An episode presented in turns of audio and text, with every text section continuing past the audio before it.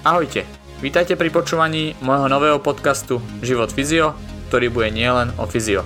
S mojimi hostiami budeme hovoriť o bežnom živote, o štúdiu a o tom, na čo treba byť po škole pripravený. Zistíme tiež, kde nájdeme od začiatku dobré a kvalitné informácie, ktoré vieme neskôr využiť reálne v praxi. Budete tiež počuť plno ďalších zaujímavých poznatkov, pozitívnych skúseností, samozrejme nezabudneme ani na tie negatívne, ktorým sa treba určite vyhnúť.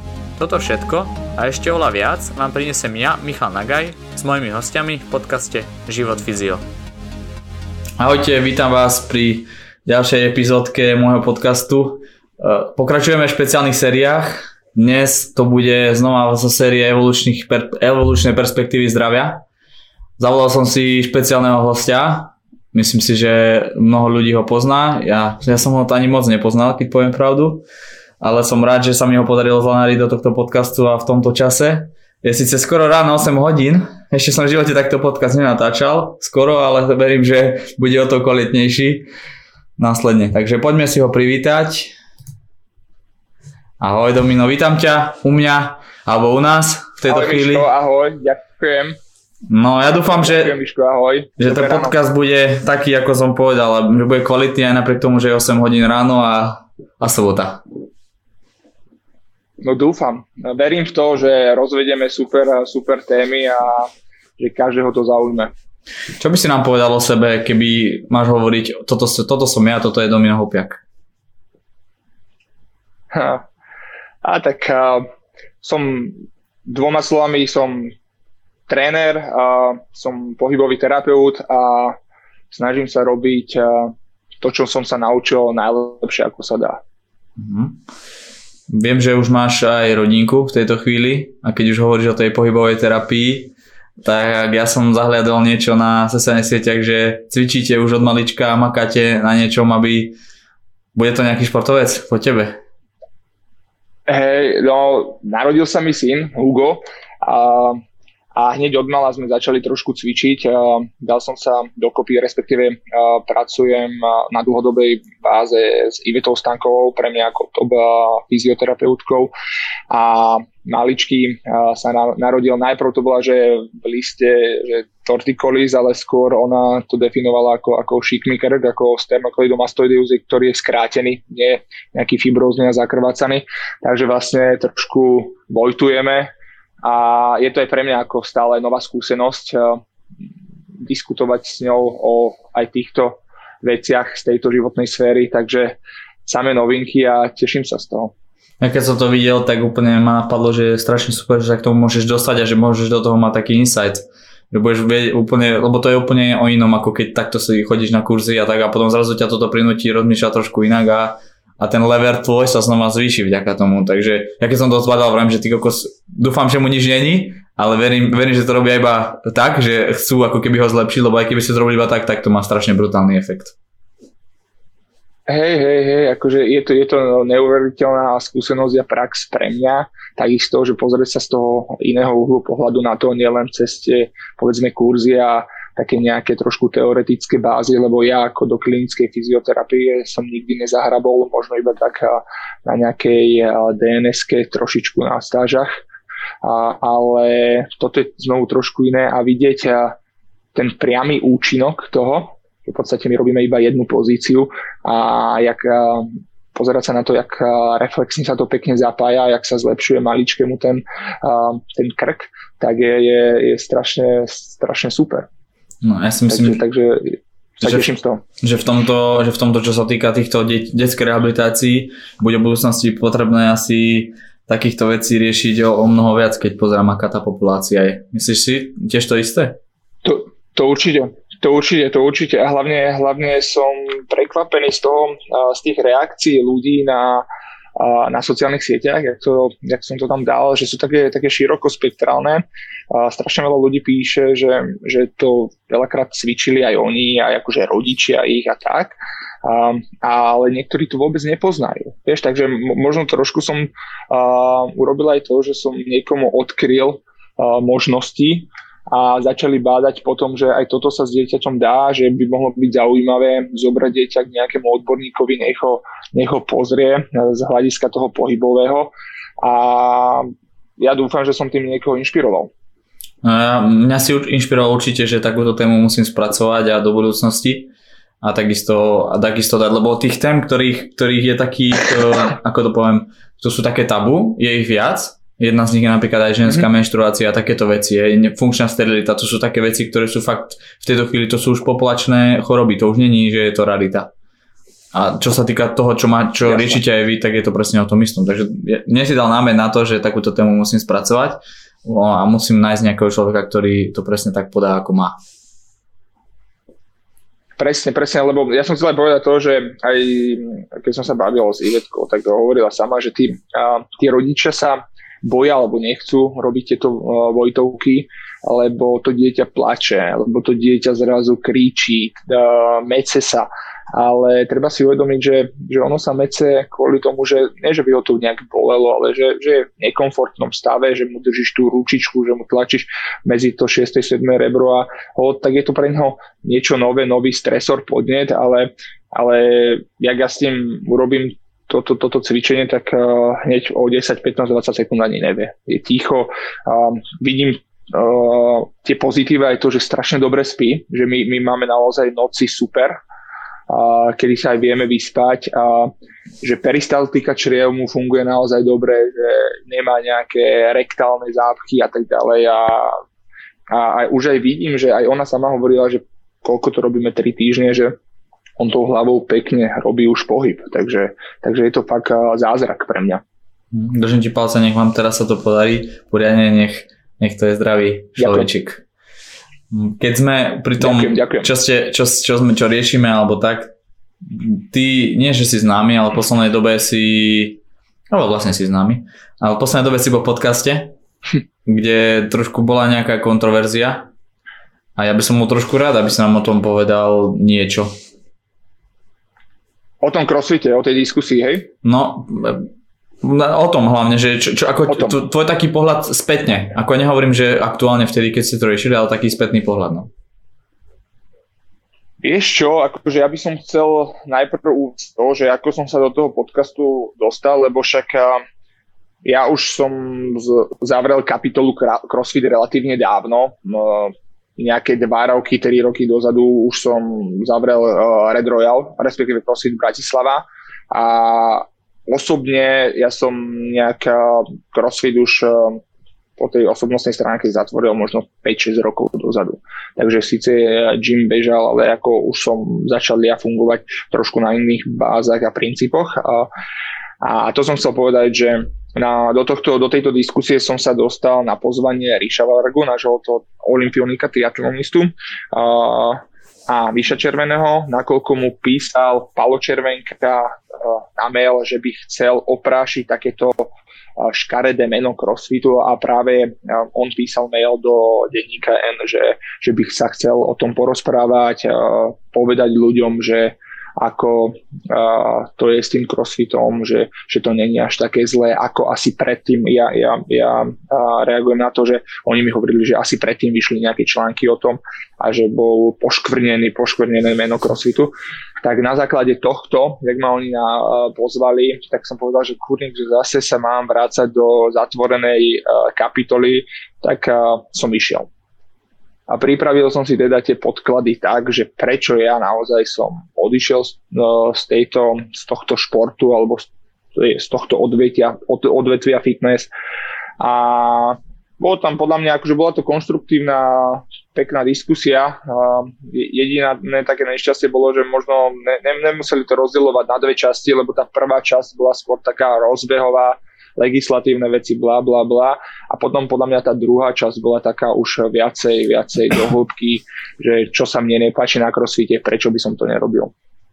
A aké máš z, neho, z toho dojmy, keď si, už si to počul, určite si to vypočul? Si spokojný s tým, čo tam zaznelo, alebo myslíš, že tam aj niečo chýbalo? A ak tam niečo chýbalo, tak to môžeš povedať tu. A podľa mňa tam zaznelo všetko. Podľa mňa ja, ja, som, ja som bol spokojný v tom, že som povedal naozaj všetko. A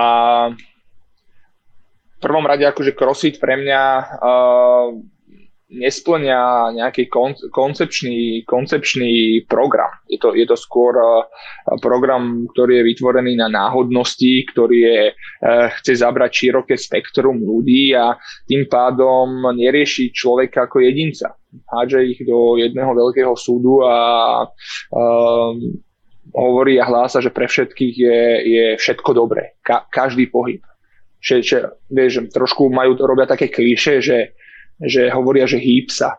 Búchajú sa do hrude, že motivujú ľudí hýbať sa, to im neberem, ale podľa mňa akože hýbať sa správne, tá formulka ešte, alebo tá veta by mala pokračovať, že správne.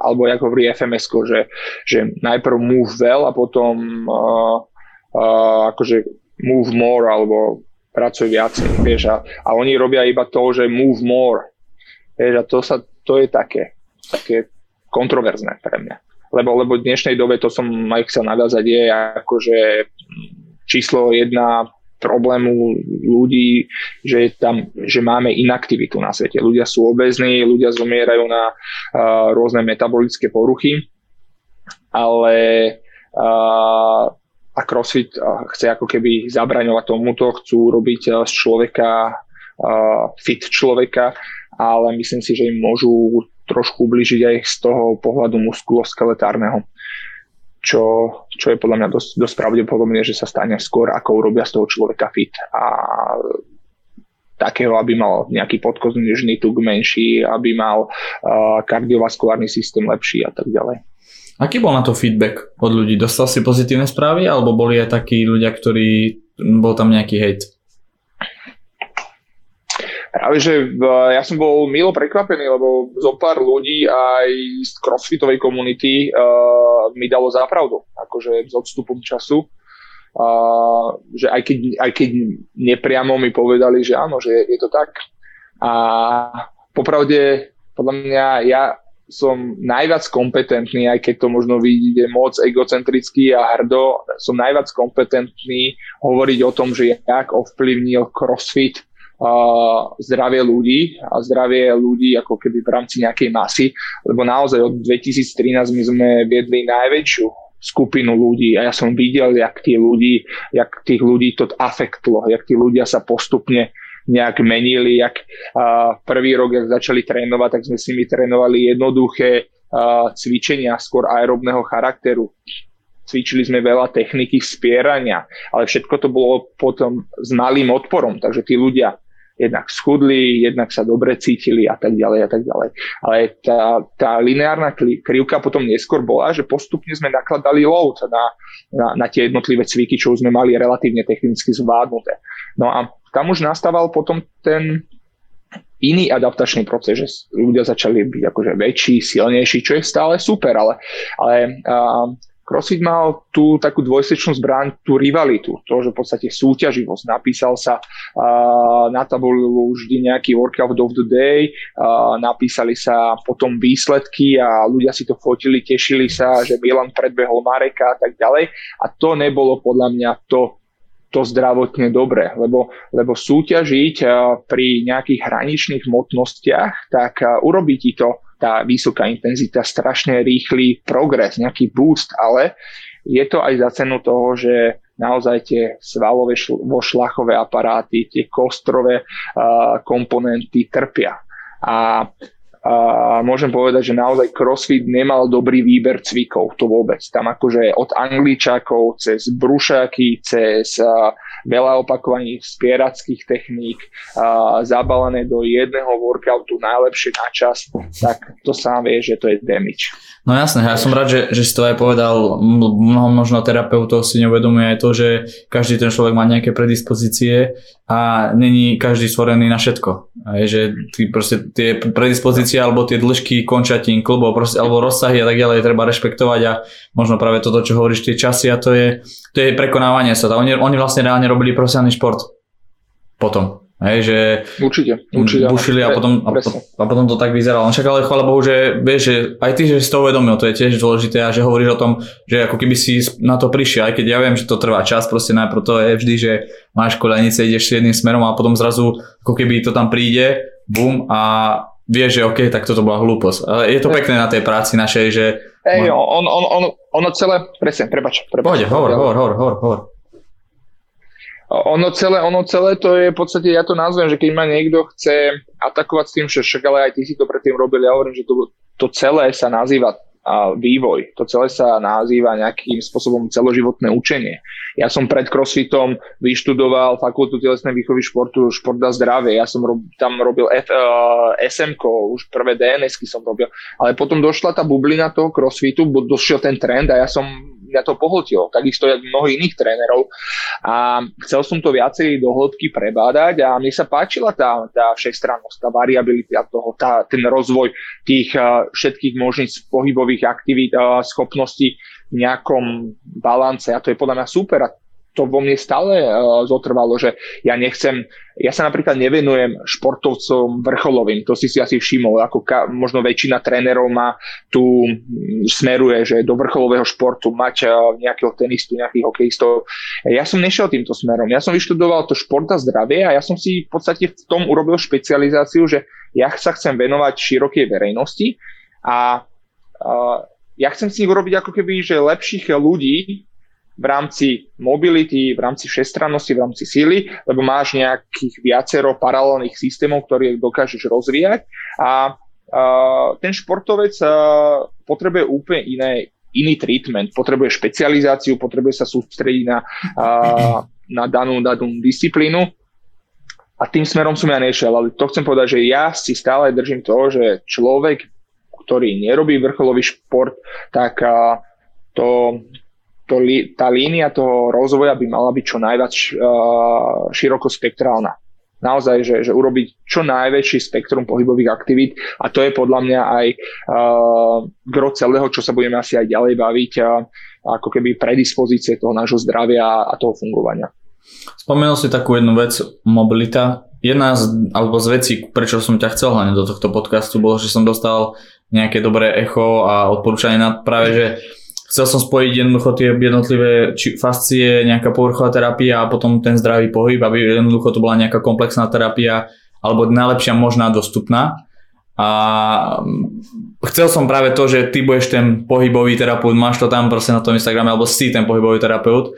A keď sme sa rozprávali, tak nejaká prvá téma bola tá mobilita a takéto veci. Ja by som bol rád, aby sme trošku zabrdli mierne do FRC, alebo je to, je to v tejto chvíli nie že hitom, ale mnoho ľudí to začína sledovať, využívať. Povedz nám trošku o tom niečo, možno pre aj ľudí, ktorí to možno nikdy nevideli alebo nepoznajú to. A, tak hlavne na začiatok by sme si a, mali trošku povedať o tej definícii, že čo tá mobilita je a, a či sa nezamieňa za niečo, čo, čo to nie je, lebo mnoho ľudí si podľa mňa zamieňa mobilitu s flexibilitou, čo je podľa mňa sú dva diametrálne rozlišné javy. Byť flexibilný je v podstate dokázať sa nejakým spôsobom natiahnuť, nezlomiť sa. Flexibilný môže byť sval, a mobilita podľa mňa, respektíve podľa uh, nejakých definícií, čo som si ja dohľadal, čo aj uh, hovorí FRC, uh, je v podstate uh, schopnosť uh, pohybovať sa v danom segmente mať kontrolovaný pohyb v danom segmente, dokázať urobiť ten daný rozsah, či už kratší alebo väčší, kontrolovanie. A tá mobilita je podľa mňa veľmi dôležitá v spojení s takým tým neuromuskulárnym spoj- ako s tým neuromuskulárnym spojením a to je hlavne práve to, že aby tá hlava fungovala s tým svalom a ten sval dokázal kontrolovane urobiť daný rozsah pohybu, či už väčší alebo menší. Takže, takže toto je podľa mňa taká tá základná definícia. A v rámci toho mobilného uh, si treba uvedomiť, že, že ten sval, alebo akože ako keby, že čo je hlavnou úlohou FRC, že je to nejaký tréningový systém, ktorý ti chce urobiť uh, samozrejme väčší rozsah pohybu, väčší range of motion. Sval ti pracuje v nejakom aktívnom alebo v tom takom najefektívnejšom nastavení v, tom, v tej strednej dĺžke. A mm, takým tým smerovaním alebo tou filozofiou FRC je urobiť, že čo najväčší rozsah, čo najväčšie to full spektrum toho svalu a za, zároveň alebo v tom klbe a zároveň dokázať rozvíjať silu uh, toho svalu aj v tom konečnom, aj v tom začiatočnom uh, stave toho svalu. Neviem, či som sa dobre vyjadril, ale, Ako... ale myslím si, že toto je, to je naj, najväčšia podstata toho celého. Ako keby, ja teda to laicky, akože poznám to samozrejme, ale ja laicky, keď to niek- niekomu poviem, tak proste je to práca a kontrola, je to práca o kontrole a rozsahu pohyblivosti jednoducho a chceš využívať tú kontrolu v tých krajných, aj v tých krajných pozíciách, nielen v tých základných bežných, ktoré Presne sú ako keby zaužívané. Čiže takto nejako asi v krátke by som to povedal pre ľudí, ktorí to možno ani možno si nerozumejú, alebo alebo o čo sa jedná. A keď sme pri tom, uh, tvo, aký je tvoj pohľad na to? Ako z hľadiska nejakého takého, že už, už, už to robíš nejako už dlhšie asi pravdepodobne. Aký máš, aký máš na to názor a pohľad tejto chvíli? Na, na celkovo akože FRC? Mm-hmm. Alebo celkovo akože na rozvoj mobility ako takej? Uh, na celkovo na FRC a potom môžeš kľudne odpovedať aj na to, čo si povedal, že na tú mobilitu, no? No, ono, ono podľa mňa, že na, najväčší problém trénera ako tak taký je um, nedostatok času. Že ty máš svojho klienta povedzme dvakrát, trikrát v týždni, čo sú dve, tri hodinky a ten klient uh, kladie na teba uh, jednak jeho požiadavky a máš uh, aj ty uh, z nejakých uh, z jeho anamnézy, zmeraní nejaké potreby, ktoré s tým potrebuješ urobiť a aby si bol úspešný, tak to musíš nejakým spôsobom sklbiť. To FRC je podľa mňa veľmi dôležitý nástroj na to, aby si udržal ako keby dlhovekosť a zdravie klbov, lebo či už sú to rôzne rotačné pohyby, ktoré si môžeme potom, samozrejme o tom si povieme ďalej, alebo hociaký pohyb v danom segmente, v danom klbe, je veľmi dôležitý aj z hľadiska vyživovania lebo v podstate potrebuješ ty tam nejak mechanicky dostať uh, cez uh, rôzne tekutiny, či už ten kolagén a ďalšie výživové veci. Uh, a toto FRC ti v podstate viacej sa, sa sústredí na jednotlivé kolby ako také. Mnohokrát uh, vidím uh, ľudí, ako robia daný pohyb, ktorý im ja ukážem a urobia ho podľa nich uh, ako keby skopírujú veľmi podobný pohyb, ale urobia toľko kompenzačných pohyboch, pohybov v iných segmentoch, že ja zistím, že ten daný klub absolútne nepoužívajú. Že zrazu klub není klub, kde, kde by mali pracovať nejak nezávisle od seba jednotlivé kosti, ale zrazu je to jedna guča, ktorá v podstate pracuje jednou stranou a celý pohyb vychádza o poschodie nižšie alebo o poschodie vyššie. Vieš, čo myslím? Ano. A, a zrazu zistím, že na, naozaj to FRC hovorí o tom, že ty potrebuješ tam dostávať ten pohyb, potrebuješ tomu, hlavne tej hlave povedať, že, že aj toto ty dokážeš, aj v tomto rozsahu to ty dokážeš. Lebo my sme si našli nejaké tie stredné línie, v ktorých pracujeme, tie komfortné a telo za, zabúda. Vieš, máš tam okolo toho klbu, či už bedra, či už ramena, uh, nejaké mechanoreceptory, ktoré ti signalizujú, že OK, toto sa deje takto, v takom, takýto polohe, takýto tlak na mňa uh, pôsobí, ale tým, že my tie klby nedostávame do trošku tých väčších rozsahov, do tých naozaj že limitujúcich rozsahov, tak, tak tie mechanoreceptory zabudli, že čo, čo dokážu. A, a práve z tohto hľadiska sa ja na to pozerám, že je dobré aspoň trošku to FRC využívať eh, v tréningu aj širokej populácie. Takže taká tá odpoveď, že ako sa na to ja pozerám, tak určite, určite FRC je pre mňa jedno z takých akože top, top nástrojov pre zdravie klbov. Tak myslím, myslím že je, mám, súhlasím s tebou, o čom hovoríš, lebo tí ľudia, ako si hovoril, sú nejako nalinkovaní a možno niekedy mi, v minulosti bola, ty si povedal sám, že proste najväčším problémom je tá inaktivita. A tá inaktivita prechádza presne do týchto klubov a potom vznikajú, že sa všetci sa chytáme, že tak, toľko to zranení tu nikdy nebolo, toľko to operácií kolien, toľko to výmených uh, bedrových klubov a všetkých tých ostatných vecí, nikdy to toľko nebolo. No ale je, prečo to toľko nebolo? Pretože je tu nejaká všeobecná inaktivita a práve aj kvôli takýmto veciam. Určite to má vplyv, myslím, že aj na také artrózie, nie? A na takéto veci Jasné, samozrejme, však to ty vieš lepšie ako ja. To nemusíme asi ani hovoriť. Však už sám eh, Janda dávno, dávno ho upozorňoval na sedavý štýl, život, životný štýl, že, že, že pozor na to, treba sa pohybovať a je všeobecná pravda to, že dospelí nemajú dostatočne pohybu. nemajú, nemajú a ma, malo by sa to zmeniť, lebo, lebo ten, tá tendencia toho, toho moderného života je uh, taká, že ľudia sa viacej upínajú na ten komfort, na, to, na to pohodlie, na to teplo na to sedenie v gauči a neradi vystavujú telo stresu, čo, čo na konci dňa je, je veľmi nebezpečné.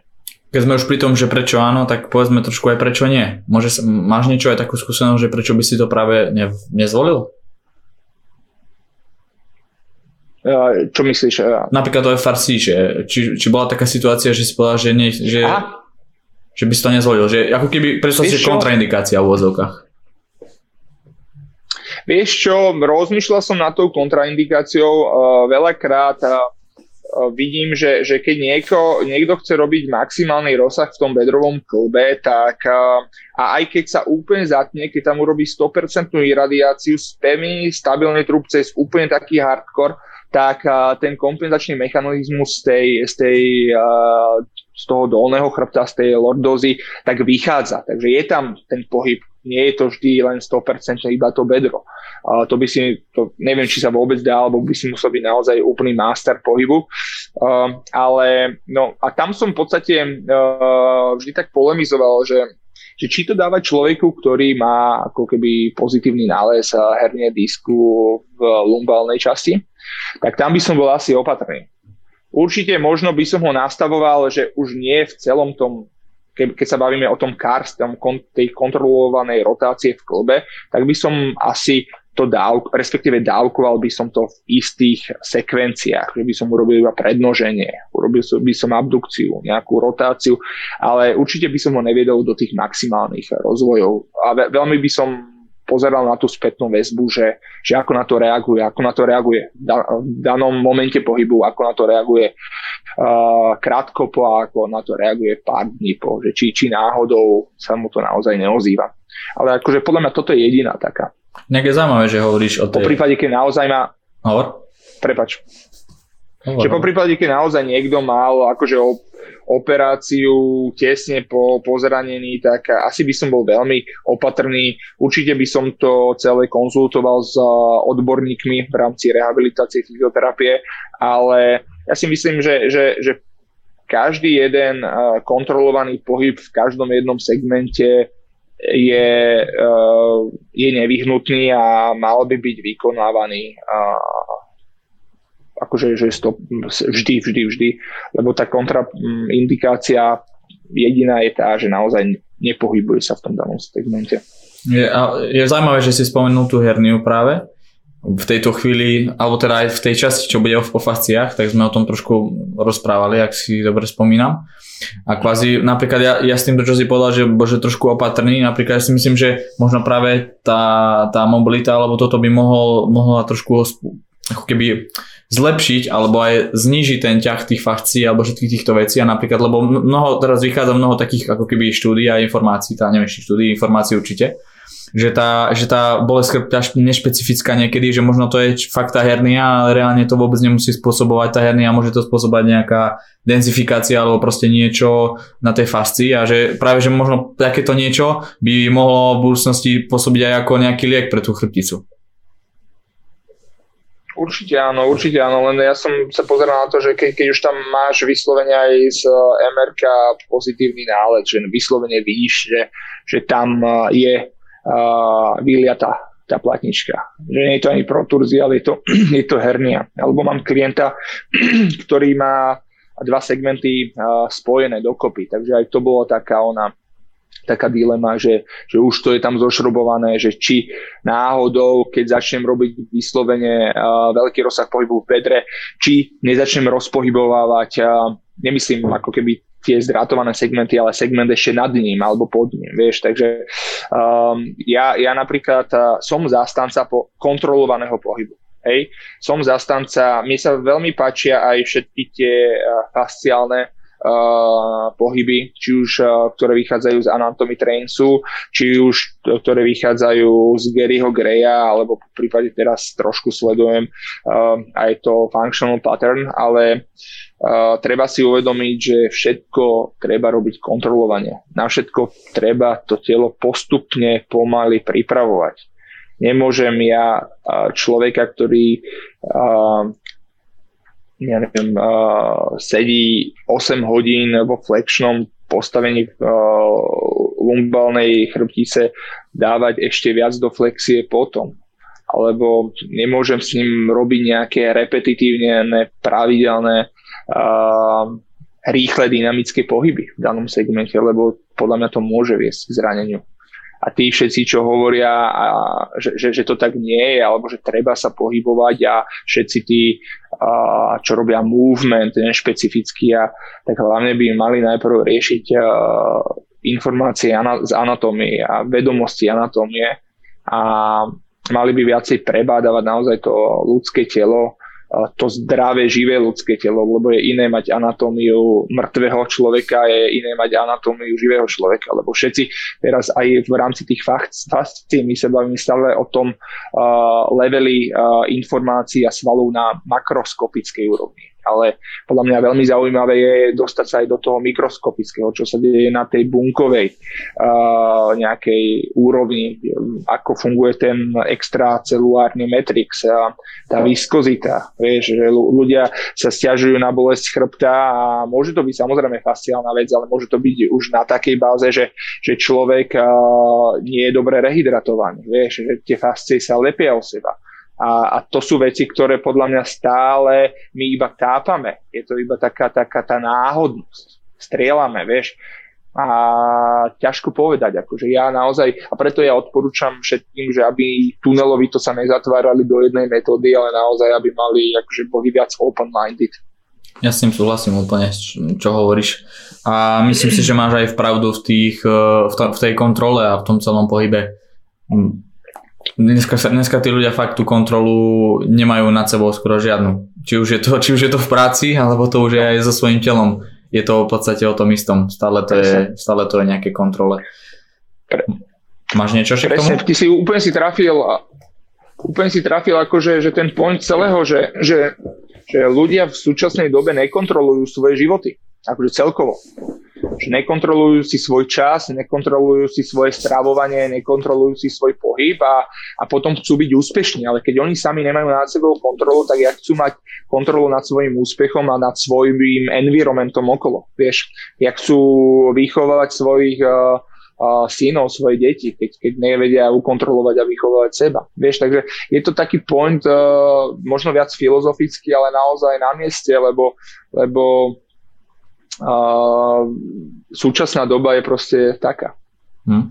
Ešte predtým, ako prejdeme do nejakej hlavnej našej témy, ktorú sme si pripravili, alebo si si pripravil hlavne, poďme na moje klasické rubriky. Čo sa ti najviac nepodarilo, by som chcel najprv vedieť. Ži- môže byť v živote, môže čo byť sa mi najviac nepodarilo? Hm?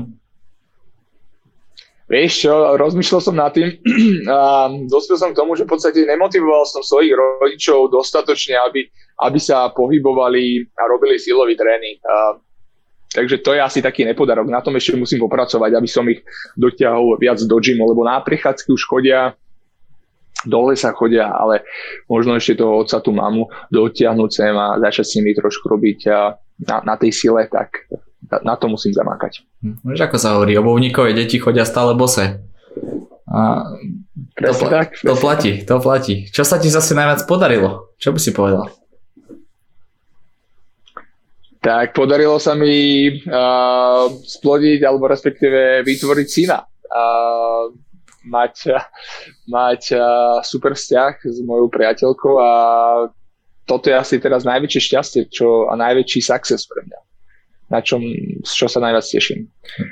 A z tej š, možno špecializácie alebo z toho, z toho svojho oboru, čo sa mi najviac podarilo, tak momentálne sa strašne teším z tohto môjho uh, pôsobenia a môžem to nazvať konceptu alebo značky, to YI Athletics a práce s ľuďmi, a, ktorí, ktorí sú mi blízki a, a pr- práce ako takej, ktorá ma baví. Takže, takže to, je, to je momentálne na, tiež druhý najväčší success. Zmenil ti život ten syn?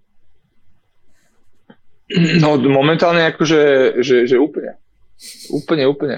A, a teším sa z toho. Akože popravde však je od toho možno už dva mesiace, necelé a už si ani neviem predstaviť, že čo som s toľkým voľným časom robil. Lebo teraz je to akože čisto iba, iba z cyklu do cyklu. Robota, potom to teším sa, ale ja, ja som ťa nepoznal predtým a úplne, ako keď rozprávaš o tom, tak úplne si proste, že zasvietíš ako Vianočný stromček na Vianoce. Tak preto sa pýtam, či to zmení život, lebo vyzerá, že si fakt že teraz sa rozkrútil ten život o niekoľkokrát viac ako doteraz. No jasné, tak po, po, podľa, mňa, podľa mňa teraz je, to, teraz je to ten život, teraz je to ten next level celého. A podľa mňa už keď sa bavíme aj o tej celkovej téme, uh, že na čo sme boli my uh, predurčení, tak v prvom rade je to podľa mňa reprodukcia, keď už mám ísť do takého viacej globálneho uh, fungovania filozofie života. Reprodukovať, mať potomkov a odovzdať im informácie. A mnohokrát sa to nemusí podariť a my sa porozprávame prečo sa to nemusí podariť. Práve toto, tá reprodukcia, prečo nemusí byť úspešná. Ja by som bol rád, keby sme prešli do toho, no, do, tej, do tej hlavnej témy a to je tá, ty si to nazval sám, evolučná perspektíva zdravia alebo to, na čo sme boli reálne stvorení. Tak porozprávaj nám, čo ja si som si to na, Ja som to nazval takto. A, a ja by som tam chcel vlastne naozaj povedať to, že, že my máme uh, či už uh, nejakú genetickú predispozíciu, či už uh, nejakú informáciu alebo respektíve uh, anatomické tvary na to, aby sme uh, fungovali uh, v rámci nejakého životného štýlu, v rámci nejakých uh, zvyklostí a fungovania. Takže vlastne tá prvá otázka, tu si ty naznačil, že čo je to, na čo sme boli prirodzene stvorení, to je akože dilema. A čo, čo robíme, a ak, ak vlastne, čo robíme, ak nerobíme to, respektíve ako kompenzujeme to, na čo sme boli uh, zvyknutí, respektíve uh, stvorení, ďakujem, stvorení a uh, čo naopak robíme preto, aby sme sa k tomu priblížili. To sú také tri otázky najdôležitejšie. A jak som ja rozmýšľal na touto tému, tak som si, si uvedomil a tiež môžem, veľmi ma ovplyvnil Andrea Spina z FRC, že to cvičenie, ten tréning, ktorý my aplikujeme na svojho klienta, tak je, je to taký ten výmysel človeka, že v podstate my sme zadefinovali, že toto je drep, toto je deadlift, toto je príťah, toto je zip, ale svojím spôsobom uh, je to iba nejaký pohyb, je to iba nejaké uh, tlak a ťah na, na jednotlivé svalové uh, alebo iné, iné, iné meké štruktúry a konec koncov sme si urobili nejaké normy na to, že povieme, že OK, kompenzácia toho, že nerobím to, na čo som bol vytvorený, je chodiť dvakrát do, uh, do týždňa do fitka. Dve hodiny stačia. Čo podľa mňa je ako keby trošku nezmysel a povedať, že toto stačí, toto rob a toto už nerob a v rámci nejakého pohybového nastavenia, tréningového nastavenia, tak je strašne zložité povedať. A podľa mňa veľmi dôležité je možno tých ľudí uh, smerovať do uh, viacej takých, takých uh, uh, životných uh, zvykov, ktoré, ktoré sa nebudú upínať len na ten, na ten gym, len na to fitko. Lebo mnohokrát vidím pri konzultácii s, s klientom, že on potrebuje ísť do toho fitka, spáliť tých 800 kalórií a neuvedomuje si, že tých 800 kalórií dokáže spáliť aj uh, 10 kilometrovou chôdzou, ktoré si, ktorú si vie nazbierať uh, v zamestnaní, ktorou, ktorú si vie uh, v podstate nazbierať tým, že ide naozaj do roboty, ide z roboty, ide uh, kočikovať. A príde mi to naozaj tak, že strašne tých ľudí uh, sme navykli robiť iba gym, gym, gym. A prestali sme im hovoriť, že veľmi dôležité sú aj veci mimo gymu, ako keby v bežnom živote. Že naozaj ten, ten naturálny pohyb ako taký je práve ten, ktorý sa odohráva v tom živote. Takže, takže to bola taká celá podstata toho, že ako by sa, a to je stále dilema celoživotná pre mňa, že ako nastaviť a ako inšpirovať a motivovať človeka na to, aby rozšíril to pohybové spektrum.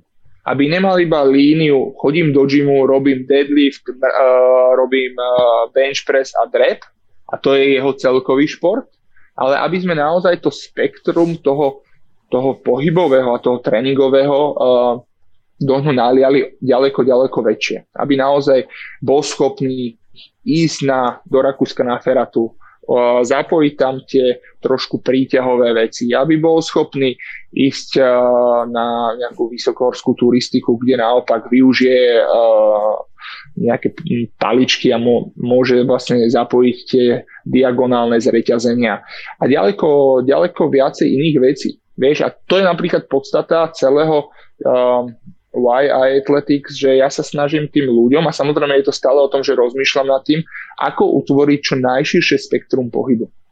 Hmm. Urobiť ich takých verzatilných. Takže, takže toto by som chcel možno v rámci, v rámci nejakého, nejakej osvety ľuďom posunúť. Že naozaj uh, robiť čo najširšie spektrum kontrolovaného pohybu samozrejme aby som naviazal na to FRC, že nie je to len o tom, že chod sa pohybovať, eh, ale má to celé pod kontrolou. Keď tu, keď tu tak počúvam a premyšľam, že ako by som ti do toho vstúpil, tak jediné, čo ma napadá je, že už predtým dávnejšie sme spravili podcast a ja som povedal, že práve takéto informácie sú, je to nejaký ten holistický approach podľa mňa v takej, v takej nejakej, poviem to, keď to mám dať dokopy nejakým spôsobom, aj s tým pohybom, a ja si myslím, že proste to by bolo najlepšie spraviť, je to námed na film. Fakt, na, vieš, teraz zober si, že sú rôzne eko veci a takéto a má to strašný boom, vieš, a práve podľa mňa, ja si myslím, že takéto niečo môže mať, uh, vieš, že mnoho ľudí o tom nevie, ja neviem, nikto ne, možno niekto nepočúva môj podcast vôbec, hej, alebo mnoho ľudí sa ku nemu nedostalo, ku tým veciam, kde sú, lebo reálne sú to fakt veci, ktoré ty môžeš zmeniť takto. Že to není, že ty si musíš, ja neviem, zaplatiť permanentku, musíš si kúpiť takúto plachtu, musíš si spraviť to. Nie, proste to je iba o tom získať tú kontrolu nad sebou, ako hovoríš. A ja, ne, ja rozmýšľam o tým, že akým spôsobom toto dostať medzi obyčajných ľudí. Ako ty ten spôsob máš uh, vďaka tomu gymu. Ale ja, ne, ja rozmýšľam o tým, že ako to no, spraviť.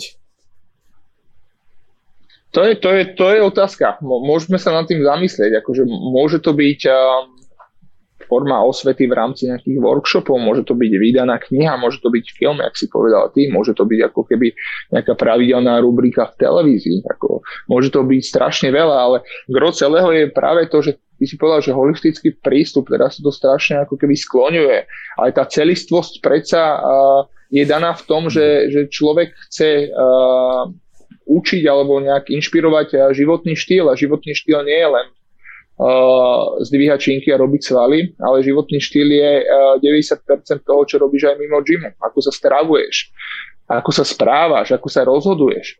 Uh, takisto treba si uvedomiť, že my sa odlišujeme v jednej veci od zvierat a to je tá, že zvieratá sa musia prispôsobovať na svoj environment, ale my vieme prispôsobiť aj environment svojmu statusu, svojmu telu. Takže to sú tiež dve veci, ktoré my vieme, vieme riešiť. Ja ako tréner sa pozerám buď na to, že ako klienta adaptovať na daný nezvratný svet, ktorý ho čaká vonku, alebo ako zmeniť uh, svet a v podstate zmeniť svet a tým podmienkam a kondičným schopnostiam toho klienta. Uh, úplne ideálny príklad je na tom, že, že keď je niekto pacient uh, s nejakým chronickou bolesťou drieku, tak e, ako ho nastaviť buď tak, aby to dané bremeno vedel bezpečne zdvihnúť, alebo ako mu povedať, že nech nezdvíha to bremeno a nech radšej dá 5 eur e, v Baumaxe alebo v Honbachu človeku a nech mu to ten, ten dotyčný naloží do toho auta, vieš. Takže hm. sú to aj kvázi rozhodovacie a také behaviorálne e, úvahy v rámci života, ale mnohokrát tí ľudia s tým majú problém. Vieš, je to aj takisto, že, že, že hlúpe zlozvyky pri obúvaní si topánok. Starší ľudia si vždy obúvajú topánky a urobia tú flexiu v tom drieku. Umývajú si zuby ako kromaňonci. Vieš, a sú to veci, kedy si povieš, akože pre, pre mňa je to jasné urobiť si ten hip hinge, mať ten neutrálny pozíciu trupu, lebo každodenne to s tým pracujem, ale, ale dostať to do tých ľudí a zapnúť ich a urobiť z nich takých tých reaktívnych zberencov, to je najdôležitejšie a to je veľmi ťažké. Lebo veľakrát sa ja stretávam s tým, že ja tomu človeku dám milión informácií, ale už vidím, že on mi switchol, že, že, on, je, že on, on už nepočúva. A urobiť reaktibilného klienta je podľa mňa základ úspechu. Aby ti reagoval, aby vedel, že OK, mám malý kettlebell, k nemu sa postavím super stabilne, budem mať super stabilný brace, budem úplne, že vytlačať tú brušnú stenu aktívne ale keď už mám nejakú malú loptičku, tak kľudne môžem ísť cez tie fasciálne veci, môžem tam urobiť ten uh, oveľa hlbší predklon, uh, pomaličky segmentálne môžem ja rozvinúť ten chrbát a nemám problém, lebo viem, že sa nezraním.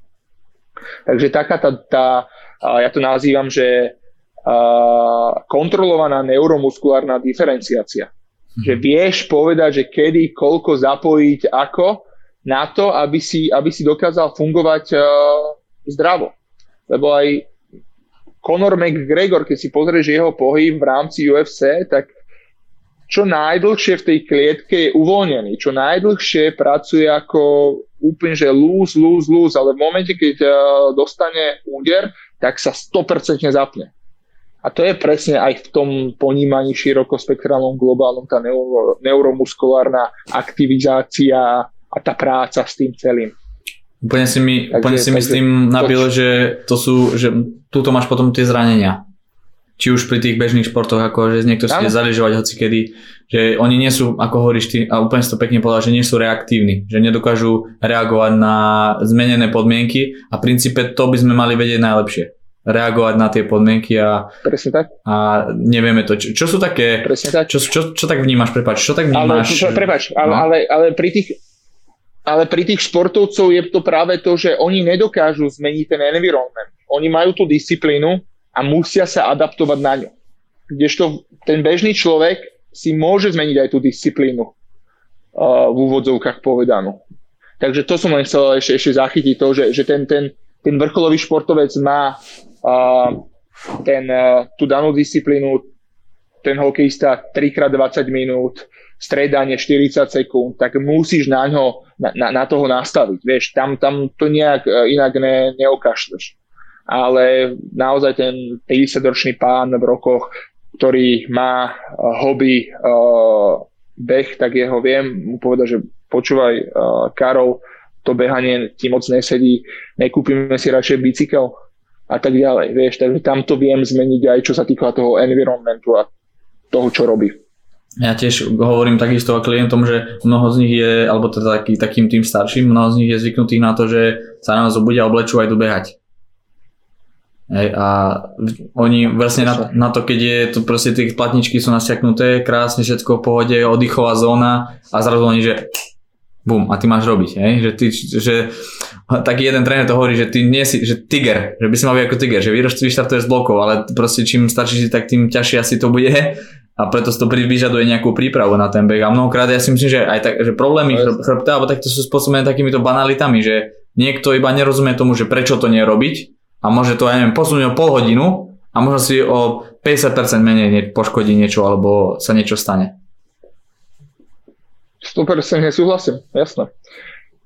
Keď sme pri tých zraneniach, ešte to som chcel, že Akým spôsobom pristupuješ k tomu ty, alebo aký je tvoj prístup? Viem, že keď sme spolu pripravovali, sme sa rozprávali o tom, že sú tam, je tam nejaké jednostranné zaťaženie dominantné v tejto chvíli, sú tam rôzne populačné choroby. Ako, ako, ako, ako to vnímaš? Uh, že keď niekto príde zranený alebo pozranený, ako to celé vnímam? Lebo ako ja vnímam uh, celkovo telo ako také, že bolo uh, stvorené na to, aby bolo také antifragilné, aby bolo akože uh, odolné. Hej, a mnohokrát uh, vidím, že tí ľudia, hlavne pozranení, ktorí nie sú dostatočne informovaní alebo ktorí dojdú od uh, istých fyzioterapeutov, tak uh, sú strašne takí overprotected, takí že dojdú do gymu a prvé, čo robia, zatvárajú vetračky, aby, aby, aby neofúkli, aby nenachladli, vieš. alebo proste také nejaké nezmyselné uh, veci robia, lebo sú prehnane krehky. A vyslovene najdôležitejšia vec je tým ľuďom povedať a, a informovať ich o tom, aby uverili uh, v to, že, že naozaj ten pohyb a ten, to dobré, zdravé nastavenie pohybu im zlepší iba ten, ten status a nezraní ich opäť, jak to bolo predtým. Takže také, také nejaké, začať s tým, že dať im nejaké také upokojivé rady. Uh, potom, uh, potom znovu uh, sa budem opakovať, začať s nimi pracovať a uh, urobiť im, akože dať im také tie reaktívne rady že čo ako fungovať v daných situáciách, aby dokázali oni sami reagovať na to, že, jak som povedal, máš veľké bremeno, nastavím sa 100%, uh, mám uh, maličku loptičku, mám hračku, môžem k nej ísť aj cez úklon, mo- nemusím tam mať 100% neutrálne nastavenie, nemusím zapojiť toľko svalových jednotiek, jak pri 120 kg deadlifte, takže nastaviť ich možno takto trošku reaktívne, a ďalšia vec potom je tá, že prejsť si s nimi tie všetky základné pohybové vzory, tie drepy, tie deadlifty, to je samozrejme, a urobiť cez tie 100% pohybové vzory a cez tie kvalitne nastavené uh, cvičenia uh, to telo znovu, znovu robustné, znovu odolné, znovu ako urobiť tú re- resilience. A, a neskôr, keď už toto, tieto tri body máme zvládnuté, tak potom už to dá do tej variability. Už ich už ich eh, nastaviť tak, že keď sú reaktibilní, keď už majú nejaké kondičné a sílové eh, zázemie, tak už im ich dá do pozície, kedy, kedy riešia pohybovú úlohu, ktorú som im ja nachystal. A to už je v podstate ten, ten najvyšší level toho, toho tréningu pre mňa. Čo by si povedal je dnes populačná choroba alebo populačný problém? Neaktivita inaktivita, nízka pohyblivosť.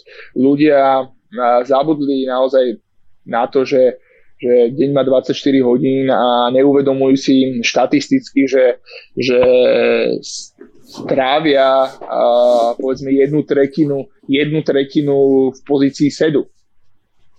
Myslím jednu tretinu dňa v pozícii sedu. Je to 8 hodín a neuvedomujú si to, že, že buď sedia alebo ležia, alebo potom spia a že to medzi tým je, je buď znovu set, kedy si sadnú do, do obývačky, alebo sadnú si do auta, alebo sadnú si na kávu, alebo sadnú si na pivo.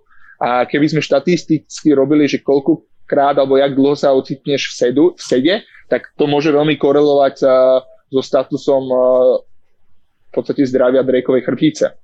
A môžem povedať, že naozaj taký výskum, keby bol, že, že by skúmal, že koľko sedíš a ako máš, v akom stave máš chrbát, tak by sme tam na, naozaj prišli k zaujímavým informáciám.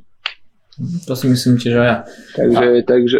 Určite na to majú vplyv aj nejaké iné veci, nejaké metabolické a, jak to, ako poviem, nie že metabolické, ale aj také, také, aj, No, to, vieš, čo som chcel, čo chcem ako keby do čoho zabrať. No, no, áno, áno, áno, áno, áno, áno, áno, akože hej, presne, presne si ma tak naviedol do toho, že, že hej, pre, presne sa pozerám, teraz sme dosť rozoberali tie skeletárne uh, problémy uh, a problémy vlastne s pohybovým aparátom ako takým, či sú to šlachové, svalové, fasciové alebo kostné veci, ale uh, áno, druhá taká najväčšia, najvyššia problematika, čo ja vidím, je práve tá metabolická, tie metabolické syndromy.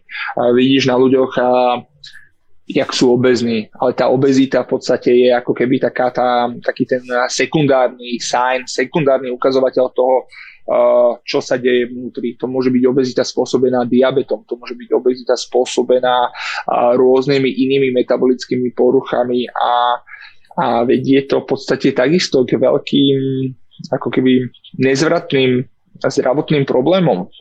Uh, mnohokrát vidím eh, ľudí, ktorí prídu za mnou sa odmerať na InBody a majú ten taký, takú tendenciu, že aby to veľké číslo, ten total body uh, weight uh, bolo čo najnižšie. A dojdu za mnou a hovoria, že ježiš, ja som zase pribrala 5 kg. A snažím sa im cez taký ten svoj mini projekt, že do you know your numbers, vysvetliť, že čo sa skrýva ešte pod tým číslom. Že to není len len to, že vážim 80 kg, ale že čo je za tými 80 kilami, že máš tam nejakú, nejakú svalovú hmotu alebo takú tú netukovú hmotu a máš tam potom ten tuk, máš tam tú vodu a pracovať s ľuďmi tak, aby pochopili, že automaticky, že, že, priberem 2 kg plus na hmotnosti neznamená to, že som pribral do tej tukovej hmoty. A už len tak, e, taká tá redefinícia toho, toho cieľu ľudí je najdôležitejšia by mala byť, že stratiť uh, tuk a nestrátiť hmotnosť. Lebo mnohokrát uh, tiež mi dojde, mi dojde uh, mladá baba štíhla, ale zistím, že, že na, naozaj ona ten podkožný tuk má tak veľký a Um, a je to v podstate, že sarkopenická obezita, že, že pomer tuku a svalov je, je niekedy, že jedna ku jednej. Možno to preháňam, ale akože že tá, tuková, tá tuková hmota býva aj u, u štíhlych ľudí ďaleko, uh, ďaleko väčšia, keď necvičia. A tam sa dostávam práve k tomu, že, že naozaj ten pohyb, ktorý je alfa omega aj pre zdravé klby, ktorý je alfa omega aj pre zdravý pohybový aparát, je alfa omega aj pre metabolizmus ako taký. Lebo, lebo môžeme si zobrať sval ako, ako nástroj nejakej síly, prekonávania odporu v rámci toho pohybového, tej pohybovej línii, ale môžeme si zobrať sval ako metabolický nástroj lebo ten naozaj čím viac svalov mám a čím viacej svalov mi funguje, tak tie svaly mi ovplyvňujú v podstate prácu a rýchlosť metabolizmu. Ten bazálny metabolický bazálny metabolizmus ako taký, alebo práca sa zväčšuje priamo úmerne svalovou hmotou. Takže tým ľuďom sa snažím v malom robiť takú osvetu toho silového tréningu práve, že aby nemali v hlave to, že potrebujem teraz stále chodiť na kardio, na kardio, nejesť nič, hľadovať, robiť ten trendy fasting, ale potrebujem to chytiť ešte trošku hlbšie a uvedomiť si, že ja potrebujem budovať svaly, potrebujem budovať prostredníctvom toho odporového tréningu hlavne tie uh, tie elektrárničky, čo máme v podstate v tele, v svale a to sú, pomôžu mi, teraz mi to úplne vypadlo to slovo, na chvíľku si spomiem, čo práve silovým tréningom dokážeme a tým vlastne robíme ešte viacej ako keby podporu spalovania tuku a spalovania energiu ako takého. Proteosyntéza? Mitochondrie. Či mitochondrie? No, mitochondrie. Tým, tým že, že, že viacej robíme uh, silový tréning, naozaj tie mitochondrie sa nám zmeď, uh, zmnožujú v tom svale a mitochondria je naozaj, ako som povedal, taká svalová elektráreň, kde to ATP viacej funguje a ATP sa resyntetizuje či už uh, za uh, glykolytickou cestou, oxidatívnou cestou a naozaj je to priamo úmerné tomu, že čo ja zjem, tak sa mi chemicky transformuje práve do do ATP a tie mitochondrie, čím viac ich mám, tak tým dokážem rýchlejšie a, efektívnejšie využívať tú energiu. Takže ten silový tréning je práve podľa mňa aj z tohto hľadiska veľmi dôležitý na, na udržanie si uh, zdravého metabolizmu a, a podľa mňa ako, ako tak fit, uh, fit telo. Čo vnímaš ako najväčšie chyby v tejto chvíli, čo sa týka celkovo možno aj okolo, vo svojom okolí možno, ale aj takisto, ako myslím, čo sa týka trenerskej, trenerských vecí alebo vecí toho, ako pomôcť ľuďom. V čom vnímaš najväčšie chyby dnešnej odbornej obci? Vieš čo, uh, takto ťažko sa mi posudzuje nejaké, nejaké chyby na niekom inom, lebo nikdy, nikdy nevidím trénera priamo v praxi. Tým, že ja som tu za, zavretý, sme tu ešte s Ivanom Nikmonom dvaja, tak pracujeme v podstate takto a ja vidím iba tie pozlátka na tom Instagrame. Vieš, že každý si tam postuje tie, tie, tie pekné, dobré veci, tak uh, ťažko sa mi hovorí o tom. Akože, ale aj na tých pozlátkach niekedy sú veci, ktoré a to je také zaražajúce, že už keď dám na ten Instagram niečo, tak už by to malo mať hlavu a petu a mať, by to malo mať nejakú úroveň. A sem tam bádam to, že mnoho trénerov podľa mňa pracuje tak nekoncepčne. Že postnú nejakú, nejaké video, kde robia super stabilizáciu, uvedomujú si neutrálne postavenie chrbtice a tak ďalej, tak ďalej. A hneď za 5 na to príde storička, kde, kde s tým dotyčným robia angličaky a nezmyselnú flexiu bedier, vieš, takže, takže podľa mňa veľmi dôležité je aj akože celková práca trénera práve uvedomiť si, že, že ten koncept by mal mať uh, ako keby primárne 100% fokus. Lebo to, že, že ja robím raz to, raz hento a nakoniec skladám ten tréning, ktorý, ktorý to človeka lineárne neposúva tým progresívnym smerom, ale stále ho mo- mocem nejak, nejakom jednom cykle, tak, uh, tak sa neposunie ani ten človek, ani, ani ten dotyčný tréner.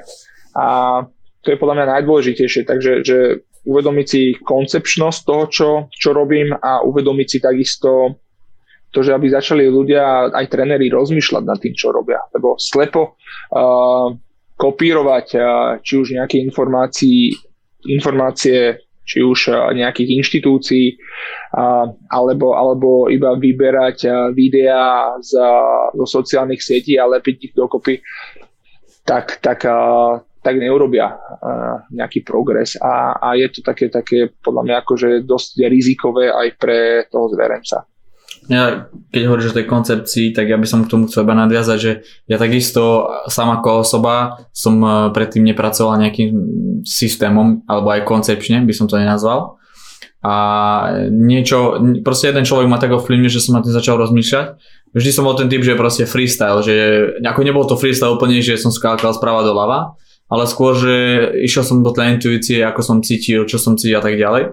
A v poslednej dobe to skôr e, presne do toho spadá, že sa snažím sa byť trošku ten systémový konceptne, že keď to je takto, tak chcem z tohto prejsť takto. Keď ten tréning mám postavený takto, tak od začiatku ho stávam na ten jeden vrchol, čo chcem robiť na konci. Alebo napríklad, že, že aj toto je vec, ktorú dosť často Presne. vidím, že je najväčšia chyba, že človek si to nevie vyskladať a nevie vlastne, čo chce. Nevie, či chce tým ovplyvniť toto, Presne. či chcem tým ovplyvniť toto. A ja, ja sám viem o tom, že mi to trvalo 5 rokov alebo 6 rokov, kým som na to prišiel, že takýto systém je vhodný. A je dobré, že si to o tom povedal a som rád, že to aj zaznelo, lebo to je podľa mňa nejaká rada a keď sa dostávame k tým radám, akú by si mal radu ty k tým, k tým terapeutom pohybovým, ako, ako, ak, čo by bolo také, čo by si im poradil? Tak uh, už, už mnohokrát a strašne veľa ľudí to vyslovilo, a odpichol by som sa od, tej, od knihy uh, Šimona Sineka to Starting with Why. Naozaj, že pýtať sa vždy otázku prečo, prečo robím a prečo vyberám daný cvik pre daného klienta uh, je podľa mňa najdôležitejšie, alebo prečo robím to, čo robím, uh, tak je podľa mňa ako keby alfa omega celého. A toto by mohla byť jedna z rád, čo by som dával, dávam ľuďom, lebo, lebo mnoho trénerov podľa mňa, a ja som bol veľakrát taký, tak uh, prispôsobovali, respektíve nie, uh, urobili nejakú, nejakú ne, nejaký tréningový protokol, držali sa nejakej metódy a, a neriešili uh, tie ciele a tie, tie potreby klienta. A ja hovorím tak, že naozaj, že, že tá, tá potreba, tá metóda by mala uh, slúžiť pre toho klienta, nie naopak. Takže my by sme mali prispôsobovať tréningové šablóny, tréningové uh, protokoly a programy presne na toho jednotlivca. Nemalo by to byť naopak. Že ja si vytvorím nejaké tabulky, nejaké šablóny a do toho vtlačam toho jednotlivca.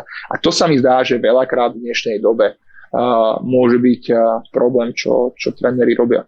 Hm. Keby si mal na záver tejto ako keby témy, keby si mal povedať, e, čo je podľa teba najideálnejšia, tvoj názor, tvoj pohľad, čo je podľa teba najideálnejší postup pri človeku, keď e, príde, je dlhodobo neaktívny, ako s ním začať a ako dajme tomu ísť e, kročík po kročíku k tomu, dajme tomu silovému tréningu. Uh, mám úplne, že hovoriť krok po kroku, že jak vstúpiť do toho gymu, hej? No, no však áno, nemusíš to, povedať to, že otvorí kľúčku a hey, že zaklopí no, ti akože, na okno, ale... Nie, nie, nie, nie, nie, len, len, len som myslel, že či už v rámci tréningového procesu, tak akože najprv si urobím celkovú anamnézu, vypočujem si hlavne jeho, jeho uhol pohľadu na, na jeho status, na to, ako sa cíti, čo by chcel, kde sa vidí o mesiac, dva, tri, aké má ciele. A v podstate to je primárny zdroj informácií, ktorý mi povie o, o tom, v akom nastavení má vôľové vlastnosti, čo chce, čo, po čom túži. A hneď za tým si ja urobím pohybové vyšetrenie. Ja robím klasika, začínam FMS-kom, ja si myslím, že, že Functional Move Screening ti aspoň na začiatku veľa napovie a dá ti veľa užitočných uh, informácií. Uh, plus takou istou, uh, takým istým štýlom ohodnotenia od 0 po, po 3 uh, si ešte uh, vyšetrujem zo pár vecí, čo sa týka, čo sa týka uh, DNS, uh, či už šikmého sedu, že ako sa mi dokáže dostať na jednu, na druhú stranu, či tam je lateralita.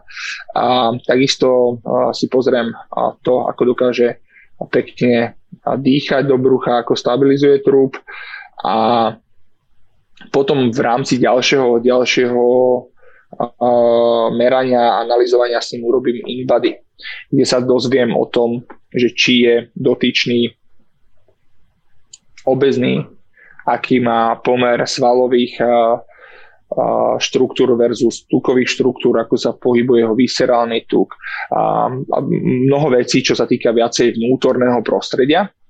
A globálne mi toto povie to, že či dotyčný je fit, či, či je kompetentný sa dobre pohybovať, či je alebo či nie či sa nedokáže pohybovať. Takže si urobím taký kvadrant. A v tom kvadrante ideál samozrejme by bolo, že ak by bol fit a vie sa super pohybovať. Ale mnohokrát sa stane to, že, že je, nie je fit a nedokáže sa pohybovať, to je tá najhoršia verzia, alebo nie je fit a dokáže sa pohybovať, to je tá lepšia po, pozícia. A snažím sa v podstate potom začať fungovať na tom, že koľko uh, stráviť človekom uh, na pohybovej takej, takej uh, inteligencii, to, ten pohybový prep, koľko s ním robiť, potom koľko robiť silového a koľko robiť metabolického tréningu. Takže toto je asi taký začiatok, čo s tými ľuďmi robím a naozaj tie prvé tréningy, prvých 12, 15, 16 v závislosti od jednotlivca sa s ním piplem na, na takých tých základných pohybových princípoch. Typujem sa na tom, že, že naozaj, aby začal byť trošku reaktibilný, aby sme sa nejakým spôsobom zosúladili, aby vedel moju terminológiu v rámci pohybu, že na začiatku robíme nejaké rolovacie rutiny, že keď dojde aj 10 minút pred tréningom, tak musíš urobiť tú rolovaciu rutinu, že si rozdýcháš do brucha, že si urobíš toho mŕtvého chrobáka, že si urobíš ten drepový matrix, čo je v podstate svojím spôsobom relatívne ľahký nástroj na to, aby sme my urobili trošku mobilitu uh, bedier a naučím ho nejaké rutiny aj pre tréningové, aby sme my dokázali potom za ten svoj čas a za tú hodinu odtrénovať už tú, tú naozaj dôležitú vec a aby sme z toho tréningu urobili čo najviac zahustený tréningový proces. A takto začínam najprv edukačne pracovať s tým klientom a neskôr, keď sa to zlepší, tak sa znovu rozhodneme, že čo a ako ďalej. Mm-hmm. Takže globále asi takto, toto je začiatok. Keby si nám mal niečo ukázať do podcastu, tak e, čo by to bolo? Zádok. Áno. Holi? Holi.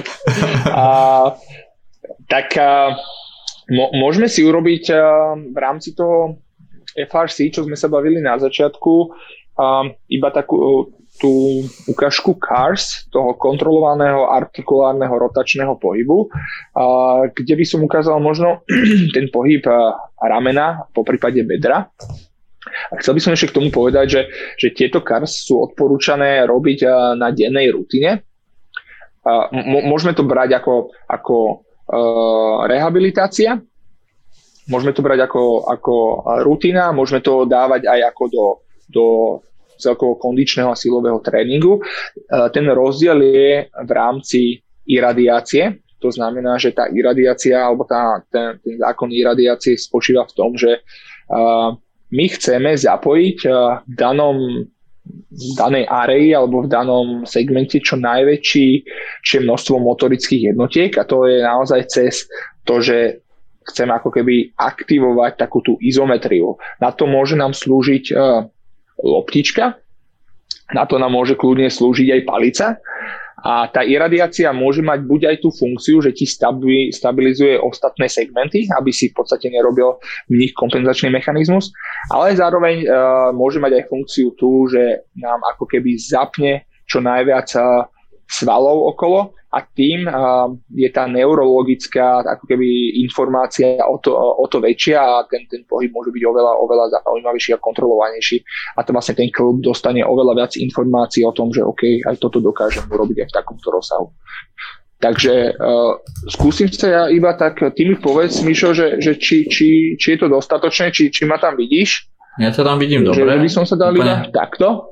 No, Hej, OK. Môže byť, okay. Ja, ja, ja, využijem aj tú, ja, ja využijem aj tú palicu na to, že, že ja naozaj cez ten, cez ten uchop, cez mierne pogrčený lakeť uh, nezvyknem ľudí nejak nastavať do toho, že aby bol, mali úplne vystretú ruku, lebo v podstate to rameno im potom ide do takéhoto str- strnulého postavenia, takže ten lakeť je ľahko flexovaný aktívne zatiahnutá lopatka. Ja vytváram, to nie je vidno, ale ja vytváram tlak do tej palice. Tú palicu nemám kolmu na zem, ale viac menej trošku v tom vektore k sebe. A v tomto si vytváram uh, ten, uh, tú tenziu, tú, tú izometriu. Môže to byť 10%, 20%, môže to byť 50% a ja pekne vidím, jak mi naskakujú je to, to nastavenie, to spevnenie trupu. A v podstate druhá vec je potom s tou loptičkou, dá sa to robiť aj bez, ale keď už to chceme urobiť, že ako keby je to kondične náročné, tak aj do tej loptičky ja vyzývam toho klienta, aby si aspoň nejakých 20-30% z celkového maxima tlačil, zapnem zadok, dýcham do brucha a snažím sa urobiť v podstate celkový ten pohyb v tom ramene. Idem do predpaženia, ruku mám v podstate v takejto supinácii, robím trošičku keby tlak cez eh, cez uh, stred tela, aby som tam trošičku urobil aj tu, uh, to zapnutie toho prsného svalu. V tejto pozícii otáčam palec do strany, snažím sa držať zatiahnutú lopatku, celé to tlačiť na tú kapsulu ramenného klbu, môžeš vidieť, že rotujem ten palec stále dozadu, dozadu, dozadu, dozadu. Snažím sa toho klienta viesť do toho, aby si predstavil, že drží nejakú centrofixku alebo fixku a že mi chce nakresliť čo najväčšiu kružnicu, rámeno lopatka zatiahnutá dole, snažím sa ísť čo najďalej, najdlhšie palcom dozadu a potom previacam ruku, idem hore, pevný trub, aktívny zadok, hop, na úrovni ucha už idem do tej supinácie a dostávam sa sem. Čiže toto sú v podstate tento tie... Cars. No dobre, áno, Cars, to som chcel povedať, že aby si povedal, že čo to je. Toto je Cars tej Cars. A v podstate naozaj, keď, keď tú iradiáciu tam zapnem, tak uh, je to super nástroj na, na ten silový tréning, že, že môžeš to dať niekde medzi uh, jednotlivými silovými komponentami. Človek urobí 6 opakovaní s, s 90% alebo s 80% uh, trepem. Uh, back squaty a potom v rámci nejakého intervalu odpočinku, kedy úplne priamo nesúvisí to rameno s tým, s tým eh, drepom, kedy trošku si tie dolné končatiny oddychnú, môže sa pomerenovať tomuto. Takže to hovorím, že tá denzita toho tréningu a tá hustota môže byť v tom, že ja interval odpočinku uh, jednej, jedného cviku alebo jedného nástroja pohybového môžem využiť na, na cvik druhého, ktorý sa priamo neovplyvňujú. Čo to asi dá, dá zmysel. Áno, áno. Takže, takže to, by boli, to by boli vlastne uh, ti cars uh, ramena. Kľudne ináč môže z toho zobrať aj potom to, že, že neskôršie, vidíš ma? Že, Áno, vidím, že, že, v podstate sa dosta, že, že sa dostane v podstate do tohto kvadru tejto pozície, kde je to trošičku iné, trošku a zamedzujeme kompenzácii toho, aby mi trub nejak rotoval. Môže to byť už potom aj zaujímavejšie, že kedy ja tie kolena zdvihnem, hlava v predložený trupu, lakeť mierne flexovaný, externá rotácia ramenej kosti.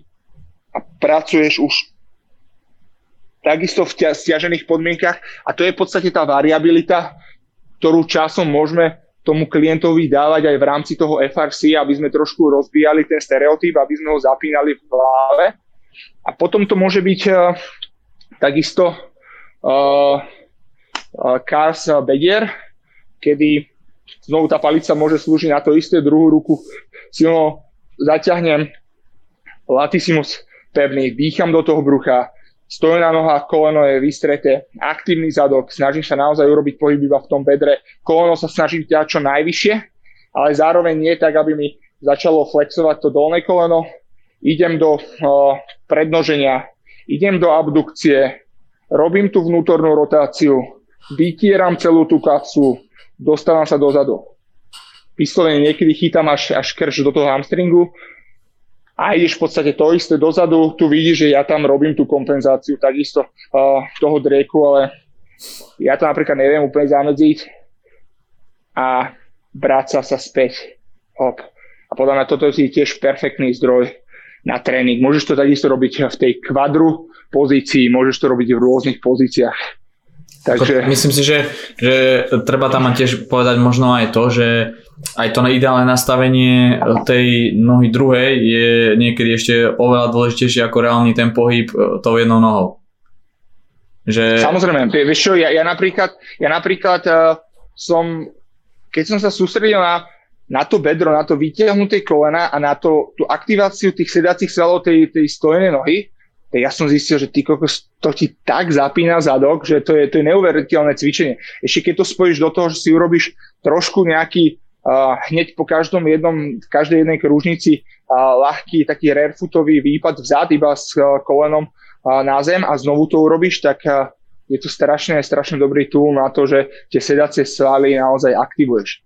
A je to super. Ale my som chcel ešte povedať, že, že niekedy nie je úplne dobré, a to, to hovoril vlastne Levit, že, že nesnažiť sa naučiť ľudí perfektný pohyb, ale snažiť sa odstraňovať a korigovať hlavne tie kľúčové chyby toho pohybu. Takže mnohokrát aj, aj v tomto tréningu ja, ja vyslovene poukážem iba na jednu chybičku uh, alebo na niečo, aby sa sústredil povedzme na vystreté koleno, ale už neriešim úplne to, že či ide do záklonu, či tam robí tú lordozu, lebo tú lordozu môžeme postupne neskôr odstraňovať. Takže iba naozaj kľúčové veci, aby, aby ten človek nemal z toho pocit, že, že robí všetko zle. Ja, som, ešte by som k tomu nadviazal, že je tiež dôležité si uvedomiť, že mnohokrát e, príčina problémov alebo zranení alebo niečoho nemusí byť konkrétne v tom segmente, v tom, dajme tomu tom kolene jednom, ale môže to byť kľudne tom druhom, lebo mnohokrát sa mi stalo aj to, že E, prišli e, športovci väčšinou teda s natiahnutým svalom, ale nevedeli, že na ten natiahnutý sval bol dajme tomu spôsobili tým, že je slabá kontrola na druhej strane. Je, lebo dajme tomu, alebo, mhm, alebo tam slabšie zapojenie. Hej, že, že aj, le, iba chcem zvorazniť to, že to nastavenie je dôležité, že to není len, že sa tam postavíš a, a môžeš to robiť ako chceš s tou nohou a sústredíš sa len na to jedno. Čiže to, to by som chcel, aby bola nejaká message toho hlavne. No. Pre, presne, a to, a to je tá message, že je v podstate zabalená aj v tom celom názve, že by to mal byť, alebo čo sme sa bavili, že kontrolovaný, mať to celé pod kontrolou. Mať, eh, akože naozaj byť, eh, vlastniť ten svoj pohyb. A, a že own the movement. To je presne to, že vedieť sa nastaviť, mať uh, aj celú tú postúru v každom jednom cviku 100% pod kontrolou a takto sa vyvaruješ ako, ako takému zraneniu vôbec, vieš. Mňa napadlo ešte sa jednu vec takúto opýtať, toto nemám, nemal si ani ty pripravený ani ja, ale čo, by, čo je vec, no. ktorú si ty sám objavil a čo sa týka nejakého cvičenia, alebo či už nejaký cvik, alebo niečo, čo ťa napadlo, vytvoril si si sám podľa seba a funguje ti. Je také niečo? Podľa mňa je, ale teraz uh, si, si úplne ne, nespomeniem. Uh, pozerám akorát na SM-kové uh, systémy, na, na, na gumy a strašne mi sedia uh, práce jednonožných uh, cvíkov alebo pohybov a kombinovať a tak explorovať pohyby. A veľmi som začal pracovať znovu s tým SM-kom a, a pracujem to v podstate v takom nastavení celkovo, že uh, že tie svalové zreťazenia, keď si zober, že aj tá anatomy trains, aj, aj tá uh, tie fasciálne veci uh, sú veľmi prepojené aj s tým SM, však ten smíšek v podstate na tom postavil celý, celý koncept. A teraz sa v tom tak hrám, že robím single leg deadlift, idem do tej vnútornej rotácie, mám naviazanú tú gumu, uh, kontrolovanie z tej vnútornej rotácie sa dostanem hore a potom si vyťahnem tú ruku hore, aby som prepojil celú tú diagonálu. A takto sa v tom celkovo hrám, že, že naozaj to. aj tie, tie staré metódy Uka- okay. mám, no, jasné, jasné. V podstate, dobre, daj, daj mi sekundu, daj mi sekundu. Daj mi sekundu, ale musím, musím naviazať to, to lano, takže je to vidno? Hej, hej. Vidíš ma? Hej, hej. Však akože nemusel, okay. nemusíš, mohol si, nemusel si s lanom, ale tak bude to prof, profesionálne už úplne teraz. A tak, tak už, už, už, už, už keď to lano spomeniem, tak to skúsim. Ja ťa, ja ťa počkaj, ja ťa iba približím, pot... trošku ku nám ešte, no, no dobre, výborne, no. mám, no, dobre, super, mám ťa. No, mne, mne, mne sa páči to, že, že vlastne, že po, ideš si do toho single leg pohybu, vieš, že v podstate flexuješ to koleno, hlava v predlžení trupu, láhučko tam naznačíš v tej panve tú vnútornú rotáciu, kľudne vyvesíš tú ruku, zadnú nohu mám vystretu a v podstate z toho sa snažím dostať do dopnutej pozície, aktívny zadok, koleno, zadok, brada do krku, rameno stiahnuté a celkovo sa hrám s tým pohybom naozaj toho single leg deadliftu. Snažím sa udržať palec stále 100% a hlavne ten halux, eh, ten klb palca 100% zaťažený koleno nad druhým, tretím metatarzom, dopneš koleno, dostávaš to hore, snažíš sa o 2 cm vyťahnuť a takto pracujem. Dá sa to potom aj, aj do takého trošku bežeč, bežeckej pozície a to zase vychádzam z toho palov presu, čo veľakrát robíme s ľuďmi, tak to vieš pekne dostávať takisto do toho, že, že tu už tú gumu preberem pardon. Sem, sorry. Takisto, tá istá pozícia, keby môžeme imitovať bežecký krok. Tu sa dostanem hore. Mám palec na sterne a veľmi pomaly urobíme ešte to predpaženie, kde cítim, jak to brucho zapájam a jak mi zabraňuje tej, tej rotácii. A pomaličky z toho sa vracam späť dole. Hej, takže v podstate mnoho vecí aj tak trošku kombinujem, snažím sa tam udržať rôzne tie princípy, či už niekedy stabilného trupu, alebo trošku aj rozvinúť celé to natiahnutie paravertebrálnych svalov, lebo ten cvik môžem urobiť, že sa aj trošku schúlim do takej guly, keď chcem to trošku ponaťahovať. A takto sa v tom hrám.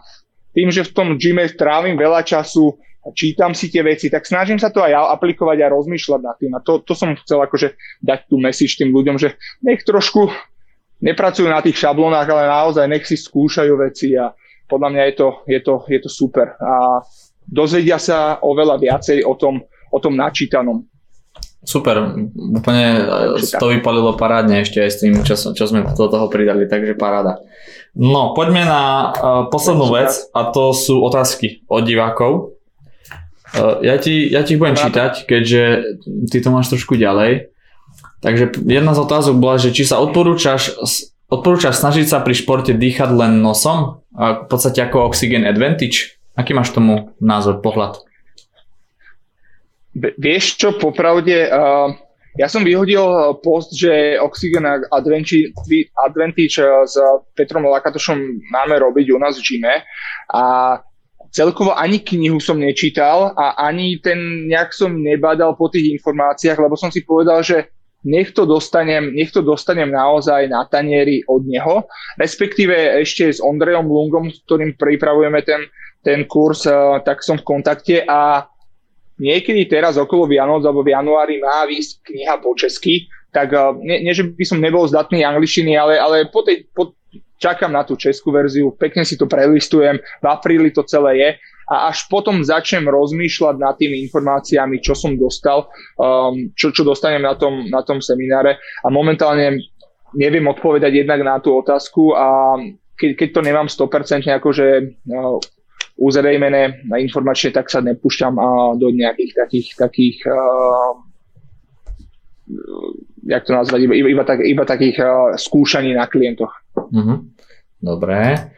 Ďalšia otázka je, že koľko silových cvičení by si zaradil pre začínajúceho triatlonistu a koľko zase aerobných cvičení? Uh, čo najviac silových cvičení, ak sa bavíme o, o charaktere cviku, že to je naozaj uh, cvičenie na centráciu klbov. Um, ak sa bavíme však o, o tréningu na rozvoj nejakých maximálnych síl, síl tak to do toho by som vôbec nešiel.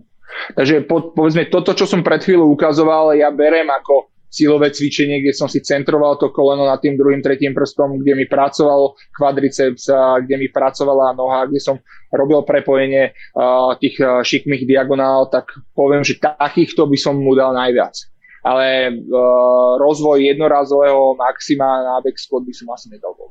Mm. Lebo nie je to v rámci nejakej štruktúry pohybového výkonu triatlonistu ako keby relevantné. Mm-hmm. Dobre, ďalšia otázka je, že aký, aký je tvoj sen? Či už pracovný, alebo aj... Aký je môj sen? Vieš čo, popravde môj sen, ja som aj e, rozmýšľal nad tým, že, že čo, čo ti na toto odpoviem, lebo som čakal, že táto otázka dojde. A, tak jednak môj sen sa mi splnil zase, zase vietím synom.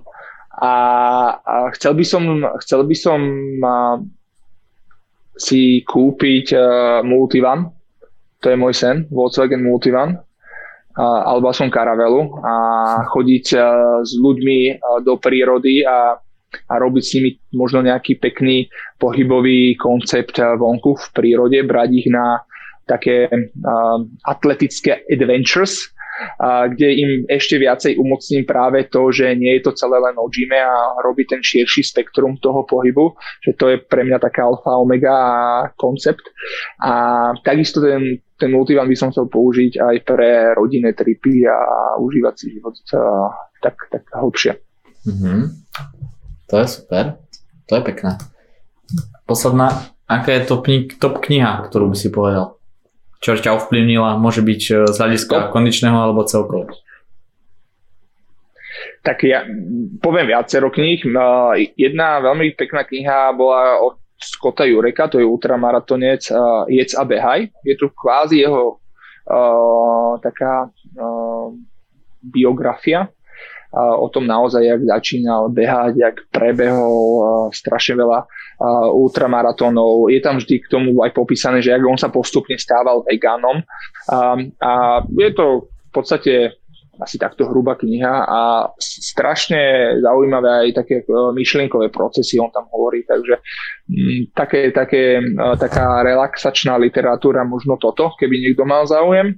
A, Druhú knihu, čo sa mi páčila a čo čítam je Cukor môj zabijak, čo sa týka možno stravy.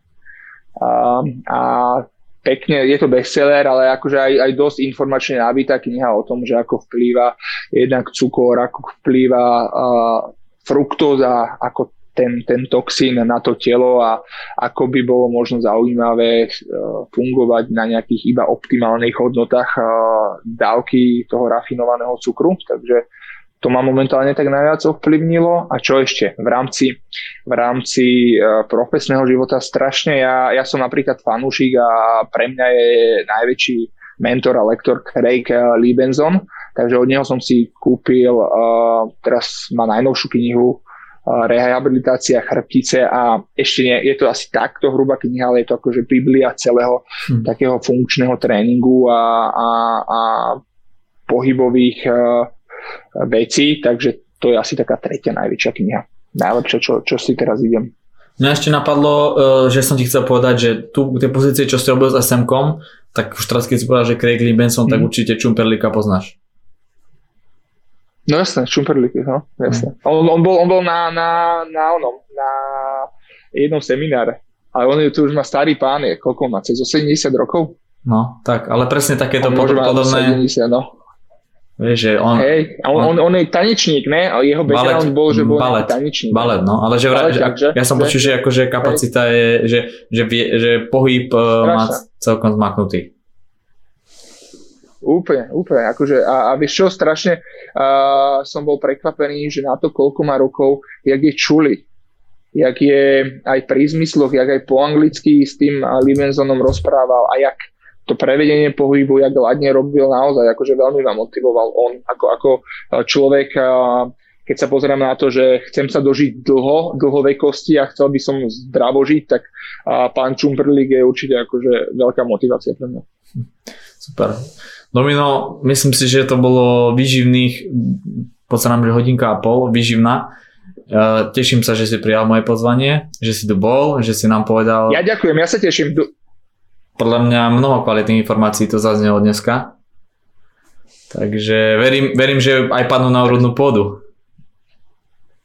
Tak dúfam, dúfam. Daj mi potom feedback. Mňa to veľmi zaujíma, že, že či som moc nerob, nehovoril tristy, či, či tí ľudia ako reagovali na to. A, lebo ja zvyknem niekedy aj dosť uh, porozprávať, tak ale dúfam, že, že teda to bolo trošku zaujímavé. Pohode, ja som ťa doplňal, takže keď tak, tak budeme rozprávať dva blbosti. Dobre? bol si môj regulátor. Áno. Dobre, super. Ďakujem ti veľmi pekne, že si tu bol. Pozdravujem ja tvoju, rodi- tvoju rodinku, hlavne nech sa vám podarí, čo sa vám má podariť a prajem ti ešte pekný deň. Čau zatiaľ. Aj tebe. Pekný, čau, čau. pekný víkend. Papa. Papa. No, super. Teším sa z tejto spolupráce našej v tomto podcaste. A teším sa takisto, že sme zakončili túto sériu, ktorá bola, verím, mnohom inšpiratívna a v mnohom aj nejaká prelomová a do budúcna určite chystám niečo podobné. Takže verím, že budete stále prítomní pri mojom podcaste a na záver ako vždy užívajte si život a hlavne buďme zdraví. Čaute.